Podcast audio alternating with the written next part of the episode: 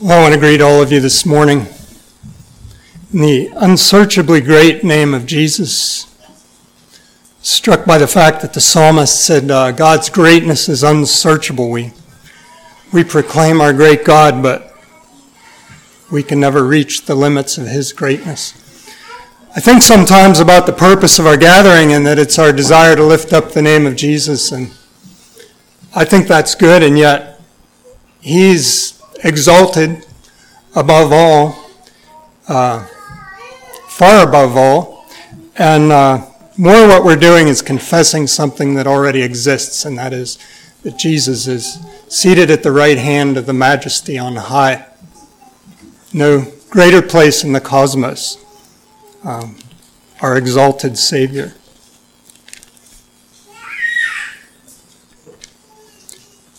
I was struck by uh, the psalm that uh, Jared read this morning and the statement about the Word of God that it is a warner of God's people. Moreover, by them the Word of God is thy servant warned. You know, as a parent, I appreciate children that heed warnings. If I say there's danger and that warning is ignored and things go badly, well, it's just just hard to gather up just a whole lot of sympathy. Told you this is dangerous. You stumbled into it presumptuously, knowing that there was danger, and now there's consequences. I was traveling north on 35 a few weeks ago, and two state trooper cruisers came by going the other way. I don't know how fast those cruisers can go, but they were traveling pretty close to that speed. Roaring by, sirens blaring, headed, I wondered where. One thing I was pretty sure of is they were headed into a dangerous situation. I imagine they were warned at the barracks. I imagine a 911 call came in. Wouldn't be surprised if it was drugs or a domestic dispute. There's often guns involved in those situations, I understand. Can imagine if the 911 call that came in said, uh, man's just finished beating up his wife, he's drunk, he's uh, carrying guns and saying anybody comes on his property, he's going to shoot him dead. I don't know if that was the situation, but you can imagine that. You can also imagine if those troopers maybe hopped up from their lunch and hopped into their car and took off south on 35 into a known dangerous, even deadly situation and didn't pull on their bulletproof vests. I, back in my day, if a policeman got shot in the chest, he was dead. Uh, today, I notice whenever I see policemen, anytime, anywhere, there's always kind of a thickness under their shirt. Well, they, they wear these vests. They call it body armor. Prepared for danger. So the presumption of being warned about danger and lurching into danger without preparing yourself. Moreover, by the word of God is thy servant warned. I want to turn to uh, 1 Peter chapter 4 verse 1. And continue looking at what Peter has to warn us about, about the suffering that God has ordained for his people. Suffering for righteousness' sake, suffering for the gospel, suffering for Christ's name. So if these uh, state troopers leapt into harm's way presumptuously without putting on their body, body armor and they were shot for it. That's a tragedy. But the real tragedy is they were warned and they didn't heed the warning. We have a warning here about suffering from Peter. He commends us to a body armor. We uh, read in Ephesians 6, six pieces of the whole armor of God that Paul talks about the fact that we need to have this battle belt of truth and this breastplate of righteousness and feet shod with the uh, uh, readiness of the gospel of peace. You have to have the uh, helmet of salvation, the sword of the Spirit, the shield of faith. This is the whole armor of God. You, you don't want to tangle with the wiles of the devil without that armor on. Well, I don't know if Peter's correcting Paul here or just adding to it, but he has another piece of armor that we need to wear as we encounter suffering in the Christian life. The first half of chapter 4, verse 1. For as much then as Christ hath suffered for us in the flesh, arm yourselves likewise with the same mind. The call is to consider Christ's suffering in the flesh, recognize that we are so called, and to arm yourself with Christ's mind towards suffering. So, unconditional command of Scripture here. Arm yourself with the same mind as Christ. Are we armed with Christ's mind today? It's a question I had. Think about what it means to have the mind of Christ. Um, 1 Corinthians 2 says, We, plural, corporately, the body, have the mind of Christ.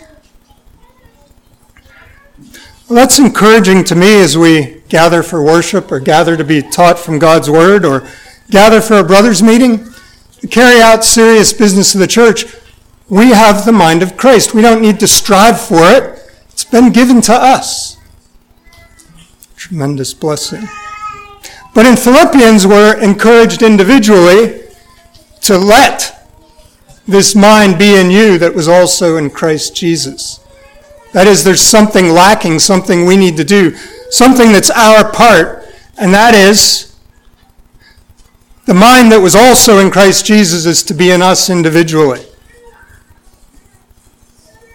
So I've asked myself this question, I'll ask you this morning. Have you let the mind be in you that was also in Christ Jesus? Is that accomplished? Paul felt that the Philippians had not, and he had to call them to let that mind be in them. And Peter says here in verse 1 of chapter 4 Christ suffered for us in the flesh. Arm yourself with the same mind. That is a mind that understands that suffering is God's will, it's God's calling. The uh, disciples and Jesus were walking through Jerusalem and they encountered a man born blind. And right away, out comes a doctrine from the pit of hell out of the disciples' mouth for all Jesus' instruction, for all his example, for all his careful choosing of these disciples, here it comes out of the disciples' mouth. Man born blind, he's sitting there suffering, he's poor, he's probably filthy, he's dirty, he's despised. He is obviously under the curse of God. This is one of God's people. It's a son of Abraham. Look at him suffering there. The disciples ask in their broken understanding of the kingdom, did this man sin or his parents?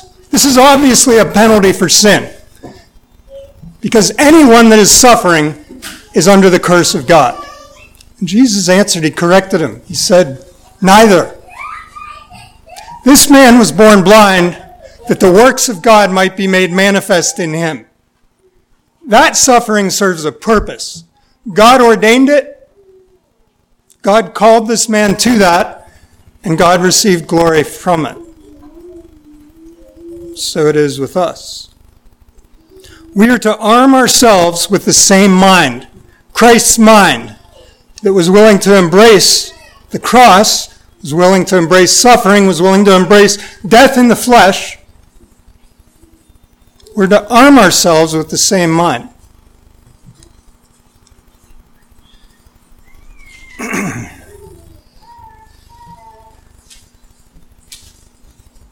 Turn, if you would, to 1 Corinthians chapter 15. I want to think a little bit about how we engage difficult passages. We're not in a simple epistle. 1 Peter is not the shallow end of the pool as far as Scripture goes. I, I don't know if there's a shallow end, but it's not 1 Peter. And within the epistle of 1 Peter, at the end of chapter 3, we're into what most anyone that writes about these things says is the most difficult to understand part of the epistle. I want to think about how we engage with difficult scriptures. Um, about 12 years ago, some of us from here had been asked to come down to Washington, D.C. and sit in a meeting of Mormon young people and testify about our faith and practice, who we are, what we believe, how we live and why we live that way. And we spent best part of an hour doing that, and they had a lot of questions, and That was all very helpful. But after that, I was approached by a young person who told me I'm missing out. He said, You need to embrace the Book of Mormon. Your, your faith is great, your practice is great. You're missing out. This is a holy book. This is God's will. I said, uh, hmm, how, how do you know that? And he said, Well, 1 Corinthians 15, verse 29. What do you do with that? That's a hard passage. Let's look at that. 1 Corinthians 15 and verse 29. Else, what shall they do which are baptized for the dead, if the dead rise not at all? Why are they then baptized for the dead? Well, he stopped me there. He said, Why? Why did they baptize for the dead? Do you all baptize for the dead? Hmm, no. Said, well, there it is. They baptized for the dead. It, it serves a purpose. And the Book of Mormon will tell you, it will explain a difficult scripture to you. You should embrace it. Uh, I haven't embraced the Book of Mormon. I also don't understand that verse. Uh, not entirely. I'd be glad to be instructed about baptism for the dead. But my reason for telling that little story is as we arrive at difficult scriptures, we need to engage them, but we need to be careful to not say something that isn't there. That is, let's don't fabricate a holy book that fabricates an explanation for a verse in Scripture that describes something that, frankly, we can't really see our way through. Well, Peter is doing this in some of the verses that I want to use as a text today. What I want to recommend is that we avoid recoiling from it and saying, this is baffling, and walk away from it. But we'll apply some of the same things to these difficult scriptures that we do to all scriptures. That is, we let what's clear lodge in our hearts. We take it as the Word of God, which it is.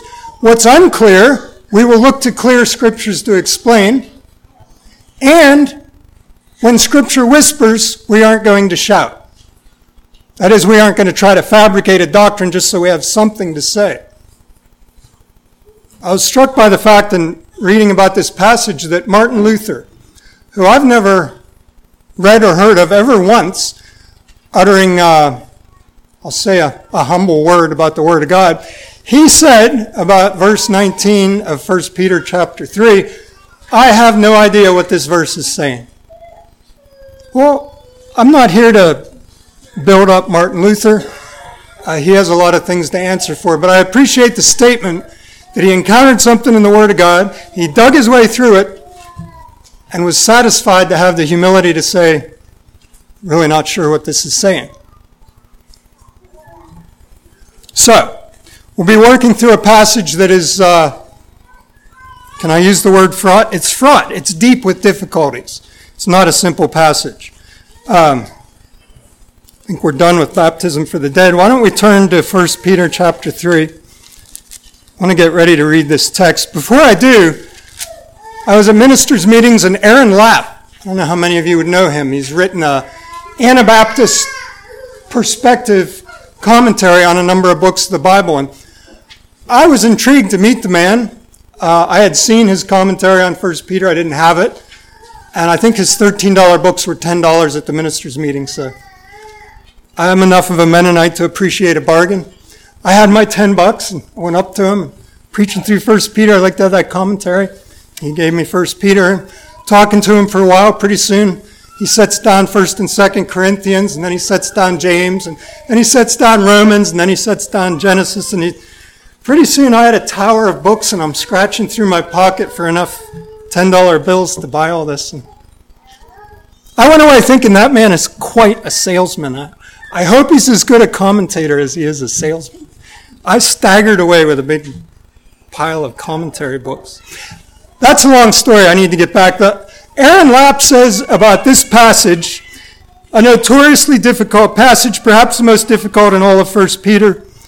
Peter's economy of words can leave us feeling shortchanged. Have you ever been there in the Word of God, read a passage, and thought, there's got to be more. I would love to have more. I, I need this explained. I need to know more. This is kind of where we are. I, I agree with him. The short change doesn't sound very nice. Um, God has given us all things that pertain to life and godliness. We don't question him, but yet I really wonder if Peter knew as he was writing about here in 1 Peter, the end of chapter 3, how much turmoil and confusion and disagreement there would be in the church for the next 2,000 years over his choice to express some big thoughts with just a few words. I wonder if he would go through and apply a little more um, explanation. This Aaron Lapp says, and I agree with him, that Peter is presuming that we know things that it appears modern Christians don't really know very well. He's talking about things that are unfamiliar to us, and that may well reflect the problem on our part, but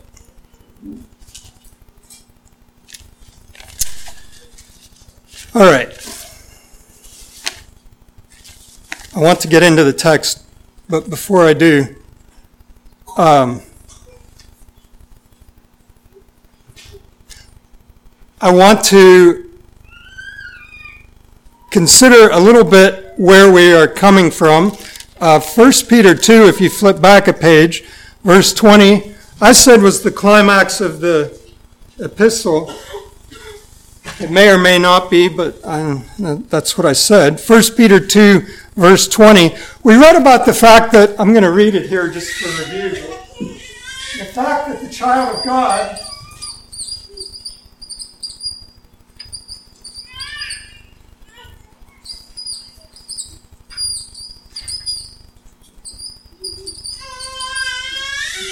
to follow in Christ's footsteps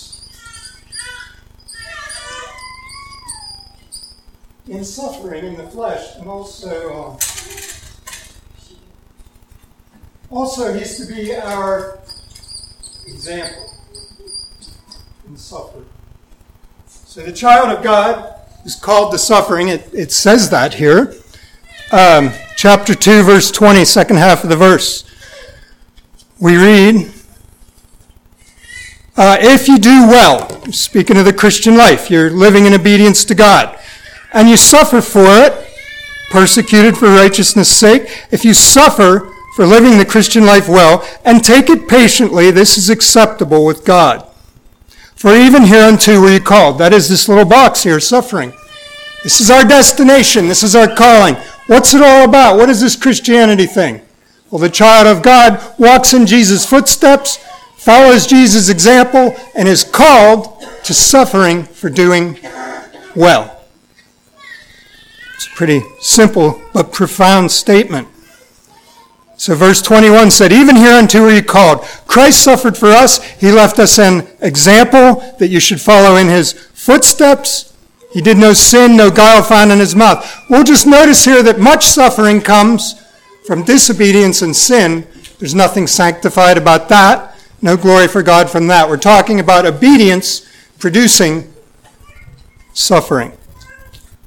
Um, verse 23 He was reviled, but returned not reviling. He suffered, he threatened not, committed himself to God that judges righteously. Verse 24 Who his own self bare our sins in his body on the tree, that we, being dead to sins, should live under righteousness.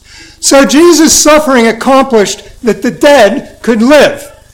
He bore our sins on the tree, and we were able to live under righteousness because of that. That's what that verse says. That we, being dead to sins, would live under righteousness. By his stripes, we were healed.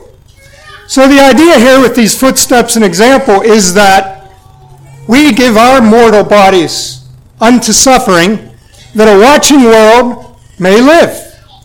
The fruit of our suffering is that those that see and say, that is it, humanly that's impossible. No one can do that. That must be the grace of God working in that child of God. That's compelling to me. I want to know more. So you see how our suffering, a sanctified response to it, can produce life from death, even as Jesus' suffering produced life from death. By Jesus' stripes, we were healed as we endure stripes in cross bearing, the stripes have the same purpose. They provide healing for people that see the grace of God and glorify Him for it. Okay, so this is what we were talking about. Now, um, what Peter's going to do is extend this and say that we actually are not called to suffering. This was just the beginning of our calling. Want you to turn with me to chapter 3 and verse 16. And I'm going to read down through the first half of verse 1 and chapter 4 and see that actually our calling is not to suffering,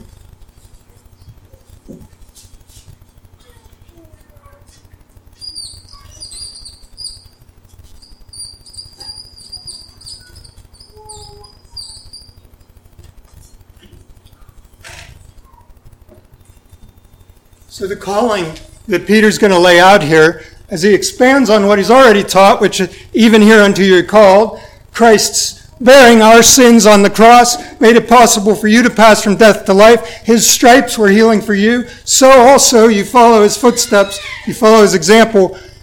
People are able to observe your sanctified suffering, pass from death to life. They're healed by your stripes. But actually, that is not the calling. The calling is not to suffering, but through suffering.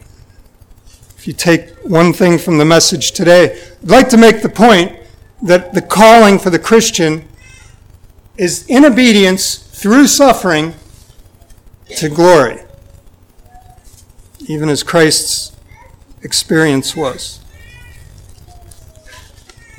Let's read uh, here, starting in verse 16, having a good conscience, that whereas they speak evil of you, that would be a watching world in darkness and sin, they speak evil of you as of evildoers, they may be ashamed that falsely accuse your good conversation in Christ.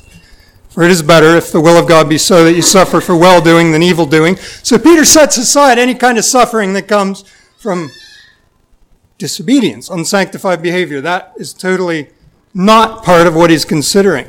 Verse 18, for Christ also hath once suffered for sins, the just for the unjust, that he might bring us to God, being put to death in the flesh, but quickened by the Spirit. Okay, verse 19 to 21 here is a little bit of a well, we see a parenthesis in verse 21.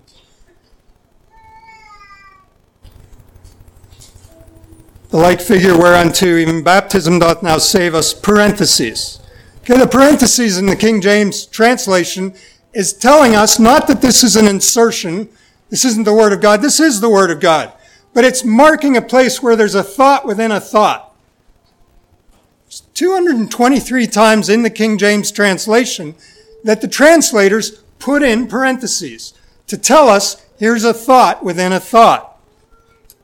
Here's one of these times.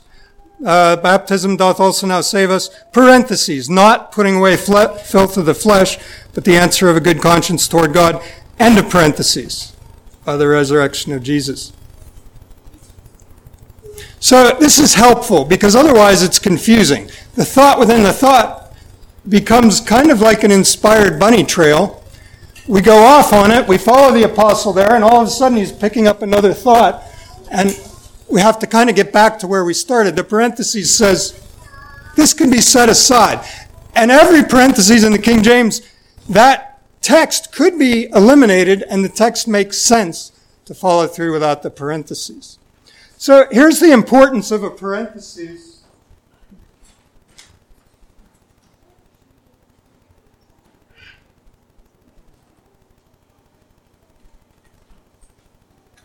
Kind of a simple math equation here.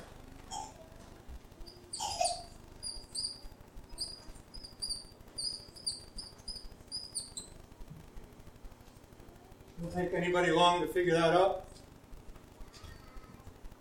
Problem is, there's two answers here. There's confusion because there isn't a parenthesis. You need to know how to handle this. There's multiple operations here, and if you do them wrong, you get the wrong answer. I don't even know what the right answer is. There isn't a right answer. There's two answers. There's not enough information here. So with, in the King James, when we come to some of these difficult passages, Peter and Paul put thoughts within thoughts that kind of derail us and confuse us. The parentheses help us. So here, if I put parentheses here, the answer is 36. And if I put parentheses here, The answer is 27. Well, there isn't a right or wrong, uh, but in the Word of God, there is a right or wrong. We need to understand where the parentheses belong. So, as we're reading this passage here, um, verse 19 to verse 21 could very well have parentheses. It's a, it's a side topic, it's a thought within a thought, and it derails a little bit what Peter's doing here, especially because it's such a difficult passage. So if we read this passage through verse 18 and then pick up in verse 22, we get the flow of thought of the apostle. And verse 19 through 21, we set aside. Not that it's not important. It is. It's not clear. And to me, it kind of confuses what verse 18 and verse 22 are trying to present. So I'm going to leave out 19 through 21. Uh, it's not going to be part of today's message. I hope you can take that in the right spirit, but I think it would be valid to put parentheses around 19 to 21. So I'm going to read 18 and 22 and let this middle few verses set. Um, Christ suffered for sins, verse 18, the just for the unjust, that he might bring us to God, being put to death in the flesh, but quickened by the Spirit 22, who, speaking of Christ, is gone into heaven and is on the right hand of God, angels and authorities and powers being made subject unto him. Okay, so I kind of warned us here that this idea that our calling was suffering was not complete.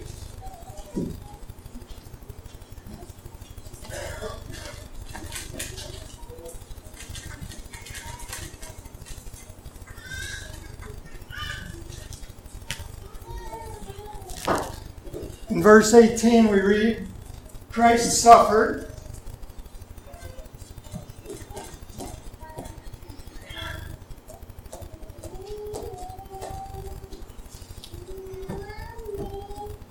Just for the unjust, being put to death in the flesh.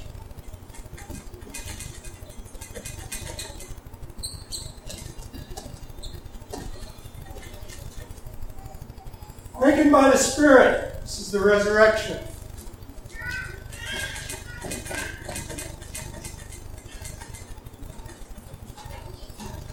Verse 22 Gone into heaven. This is the ascension.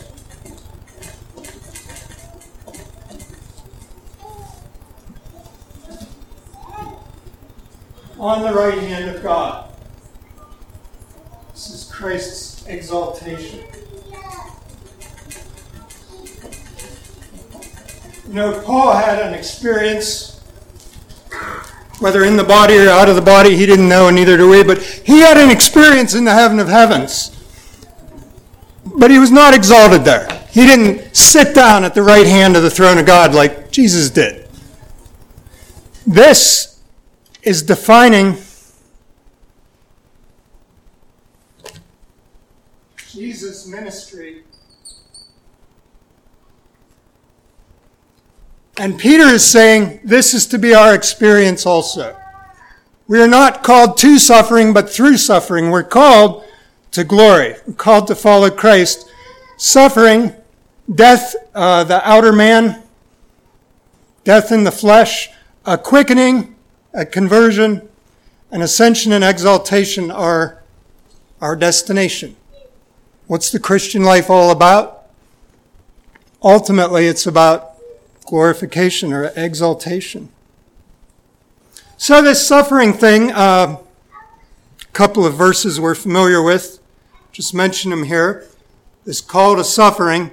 Jesus says in John 15, if the world hates you, know that it hated me before it hated you. We, we share that. You say, I, I would love my enemies if I had any. Well, you do. You have, uh, is it 8 billion now? Uh, the world hates true disciples of Jesus. If the world hates you, you know it hated me before it hated you. Um, 1 John 3, marvel not, my brethren, if the world hate you. It's not a surprising thing. John 17, Jesus praying, he says to the Father, I've given them thy word, and the world hath hated them. There's something despicable about the gospel and the kingdom and the word of God to the citizens of this world. Acts 14, we much through much tribulation enter the kingdom of God. Luke 14, whoever does not bear his cross and come after me cannot be my disciple. You want to be a disciple without a cross? Jesus says it's impossible. This is suffering that begins the Christian life, but it's not our destination. Um, Philippians chapter 1, would you? Mark 1 Peter, I'd like to be able to come right back, and Philippians chapter 1, verse 29. Just reminding ourselves of our participation with Christ in bodily suffering, suffering in the flesh.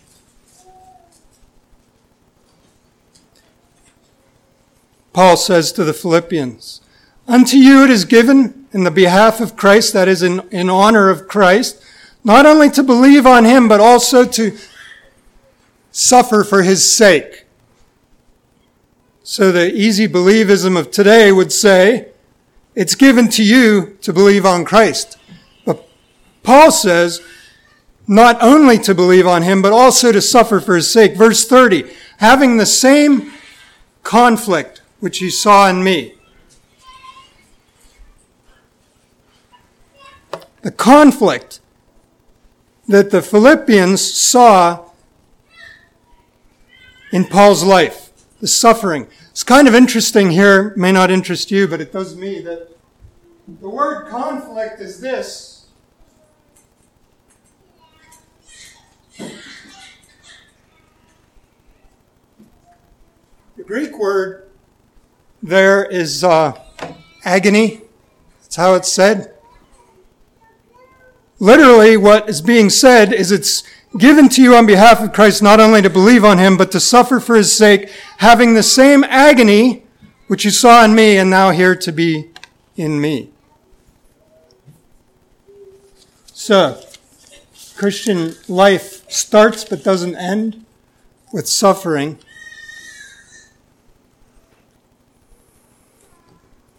Back to 1 Peter 3 and verse 18. Verse 17 was describing the will of God that we suffer for doing well. And verse 18 says, For Christ also. It's making a connection between the suffering that we experience and Christ's. We suffer for Christ also suffered for sins, that he might bring us to God. And that right there is the fruit of sanctified suffering. Christ's suffering brought, opened the way for us to God, and our suffering is a testimony. It's compelling, it's powerful, shows the grace of God. It says Christ suffered for sins that he might bring us to God. We have the opportunity to do the same thing, um, not as redeemers, but as examples of the Redeemer, walking in his footsteps.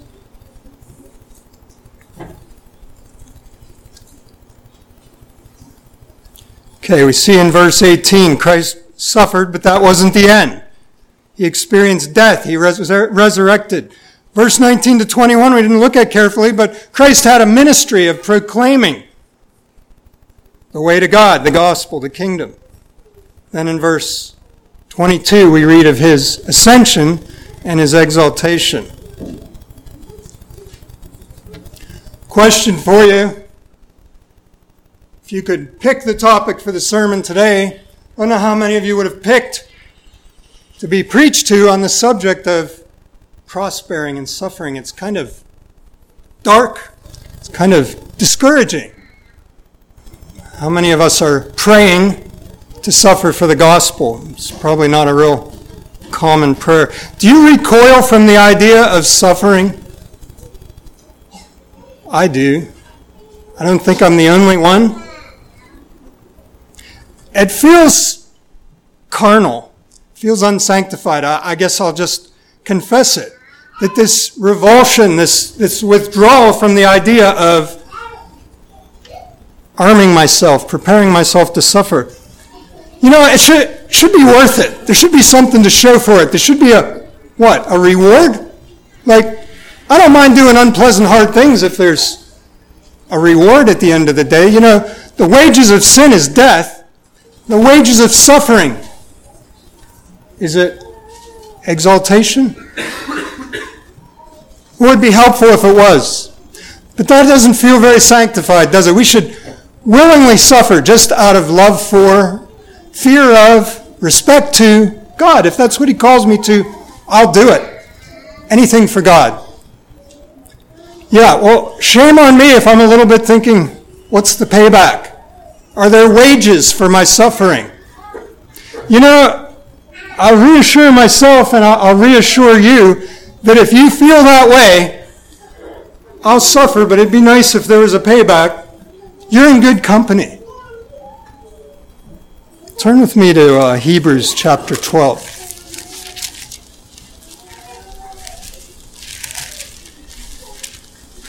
Here we read about someone else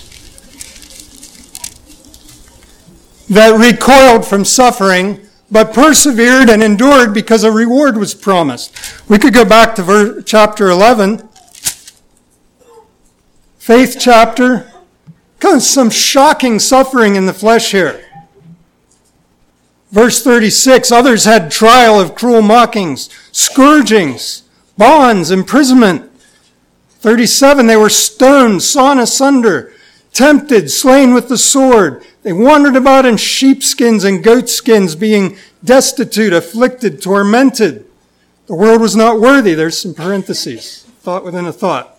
They wandered in deserts and in mountains and in dens and in caves of the earth. Whose dream for their Christian life is to be like that, sawn asunder? How about living in dens and caves? How about walking about in goatskins, being destitute? These are the heroes of the faith. This is Hebrews 11. We look up to these people. Goes on in verse 12. Wherefore, seeing we are compassed about with so great a cloud of witnesses, let us lay aside every weight and the sin which doth easily beset us, and let us run with patience the race that is before us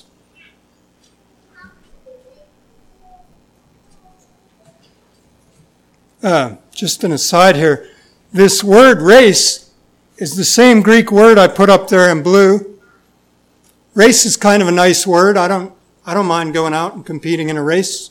Might be a little hard, might hurt a little, but somebody says, come on, we're going to participate in a course of agony. I might have other things to do.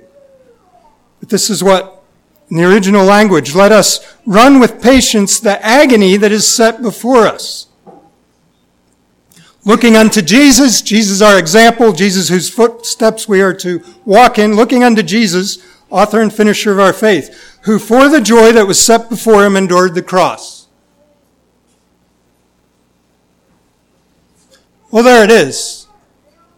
Jesus endured the cross. He didn't want the cross. He didn't go to it joyfully or glad, gladly. He prayed that it would be removed.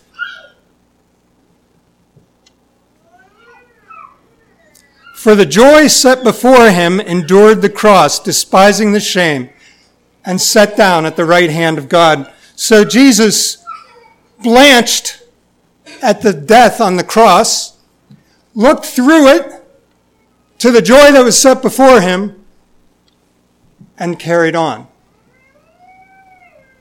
This is our example. Despising the shame set down at the right hand of the throne of God. Consider him, verse 3 says. Consider him. He endured this contradiction, this hatred, this reviling, rejection of sinners against himself, lest ye be wearied and faint in your minds. Consider him. This is important. This is calling us to arm ourselves with the same mind that was in Christ Jesus. It says, consider him. He endured contradiction of sinners against himself. You will too.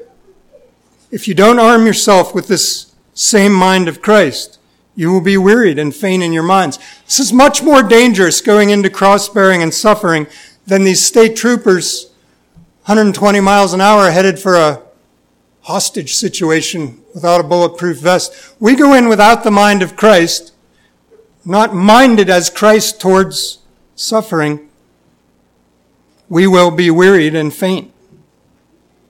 That's what the Hebrew writer says.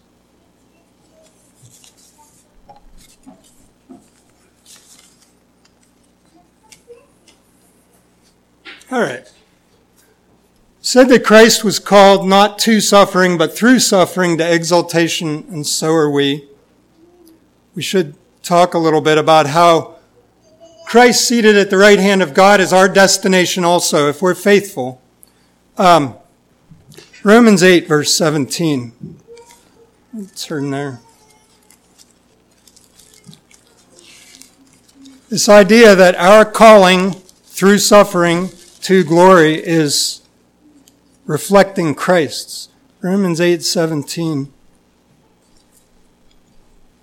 If we are children of God, it says, then we're heirs, heirs of God and joint heirs with Christ. If, there's a lot of ifs here, if so be that we suffer with him, that we may also be glorified together. Paul's telling the Romans that a quality of the child of God, a quality of an heir of God, a quality of a joint heir with Christ is suffering that we may also be glorified. It doesn't seem that it's recommended that we be willing to suffer to get a greater crown. It says we need to embrace suffering as Christ did for the glory set before us that we may be glorified together with Christ. For I reckon that the sufferings of this present time, verse 18, are not worthy to be compared with the glory revealed in us.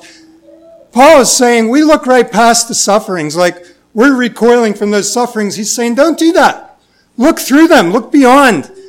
Look to the ascension and the exaltation. Those glories make these sufferings fade away.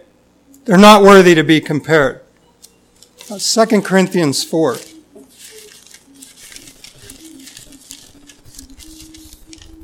Verse 14.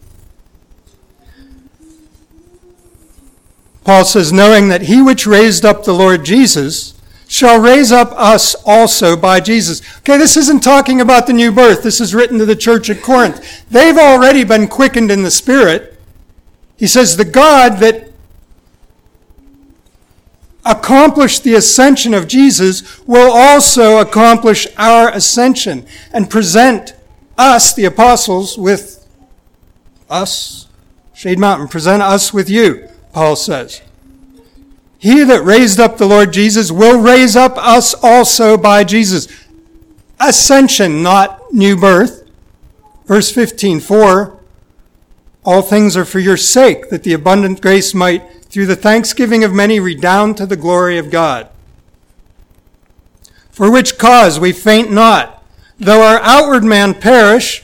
He just kind of drops that, goes without saying. You're a child of God? Outward man's going to perish.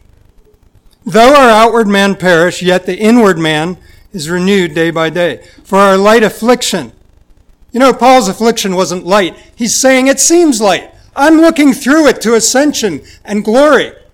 And that makes Paul's vast, terrible suffering a light affliction. And ours too. Our light affliction is but for a moment. It works for us a more exceeding and eternal weight of glory. So we see the, the instrument that affliction is to work glory. There's no way to glory that bypasses affliction.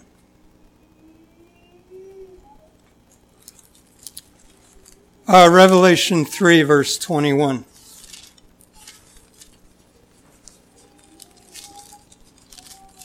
Path to glory is through suffering, or there is no path to glory.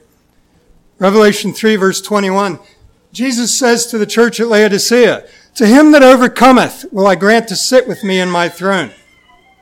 Well, there it is. Are we overcomers? Well, overcomes what? To him that overcometh what? Will I grant to sit with me in my throne, even as I also overcame He's speaking this overcoming of the revulsion to suffering for the gospel. I overcame. If you overcome, I'll grant to sit with me in my throne. All right, I'm going to close with uh, pulling a little bit of a cheap shot here. Did you ever read a book that was so exciting you couldn't help yourself and you flipped to the end to see how it ends? I've done that. Well, once you've read the end, there's kind of no point to read the rest of it, but I feel like I should go back and read the rest of it. But we're going to flip to the end and just see how this book ends. We're talking about suffering as the path to exaltation. Peter ends his book in chapter 5 of 1 Peter and verse 10.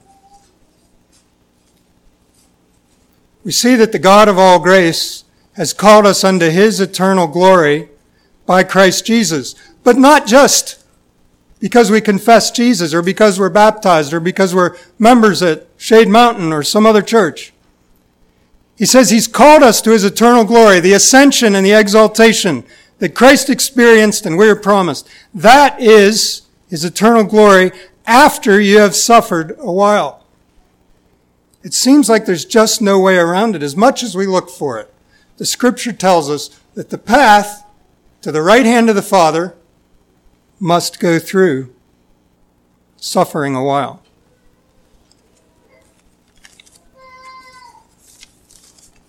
All right. 22 days ago in England, there was a coronation, and Prince Charles, I guess, became King Charles. Uh, the world I had seen an article that said that 450 million people watched him get a crown put on his head. And then there was a collective, I don't know what the sound of a yawn from 450 million people would be, but whatever. What does it really mean? Charles was prince, now he's king. Okay, he's got the crown. Jesus' coronation was not like that. When we speak of his ascension, we speak of his exaltation, sitting down at the right hand of God, which is language for having the crown put on his head. Nobody sits in the presence of a king except for royalty, someone else with a crown. So I'll close with Acts 1. It describes Jesus' coronation. 450 million people did not watch it. Uh, Acts 1. In closing, the uh, most earth shaking, glorious coronation that would ever happen, crowning Jesus king of the cosmos, was witnessed by 11 people. At Jesus' ascension, Acts 1 verse 6, they would come together, they asked Jesus saying, Lord, at this time you restore the kingdom to Israel. Nah, not exactly. Um, down to verse 8, but you will receive power after the Holy Ghost comes upon you, and ye shall be witnesses. This is for us. This is our call. We are to be witnesses. We witness through cross bearing. Witnesses unto me. Jerusalem, Judea, all Samaria, uttermost part of the earth. When he had spoken these things, they beheld, he was taken up and a cloud received him out of their sight. You know, we shouldn't just miss what was happening here. Here's 11 men. They're privy to this. I don't know that anyone else saw it. But the clouds were rolled back and the heaven of heaven was exposed and the throne room of God was open, and Jesus ascended and was crowned and sat down at the right hand of the majesty on high. Can we excuse the apostles for standing with their mouths hanging open? I would have. Cloud received him out of their sight. Verse 10. While the eleven looked steadfastly toward heaven as he went up, behold, two men stood in white apparel. I take them to be angels. And they said, Ye men of Galilee, why stand ye gazing into heaven? This same Jesus, taken up from you into heaven, will come back in the same manner you've seen him go. You know, I think what the angel's warning him is, you've been given something to do. You can't stand here and worship and glorify God all the live long day. Jesus said, you'll be my witnesses. I will give you power. You'll be my witnesses to the uttermost part of the earth. It's time to get busy. It's going to cost. It's going to hurt. Many will pay the ultimate price. You cannot stand here and sing a hymn and bless God because we just saw Jesus crowned. He's coming again. Satan would say that in our Christian life, if we're suffering, something's wrong. Something's wrong. We've offended God. we're outside the will of God, got to fix the suffering. Well, that isn't the case. If we are suffering for being faithful to Christ and the gospel, something is right. We are blessed, according to Sermon on the Mount. We are happy. We need to arm ourselves with the same mind as Christ that could look through the suffering, see it as a light affliction, see the joy set before us, and endure the cross. Let's kneel for prayer.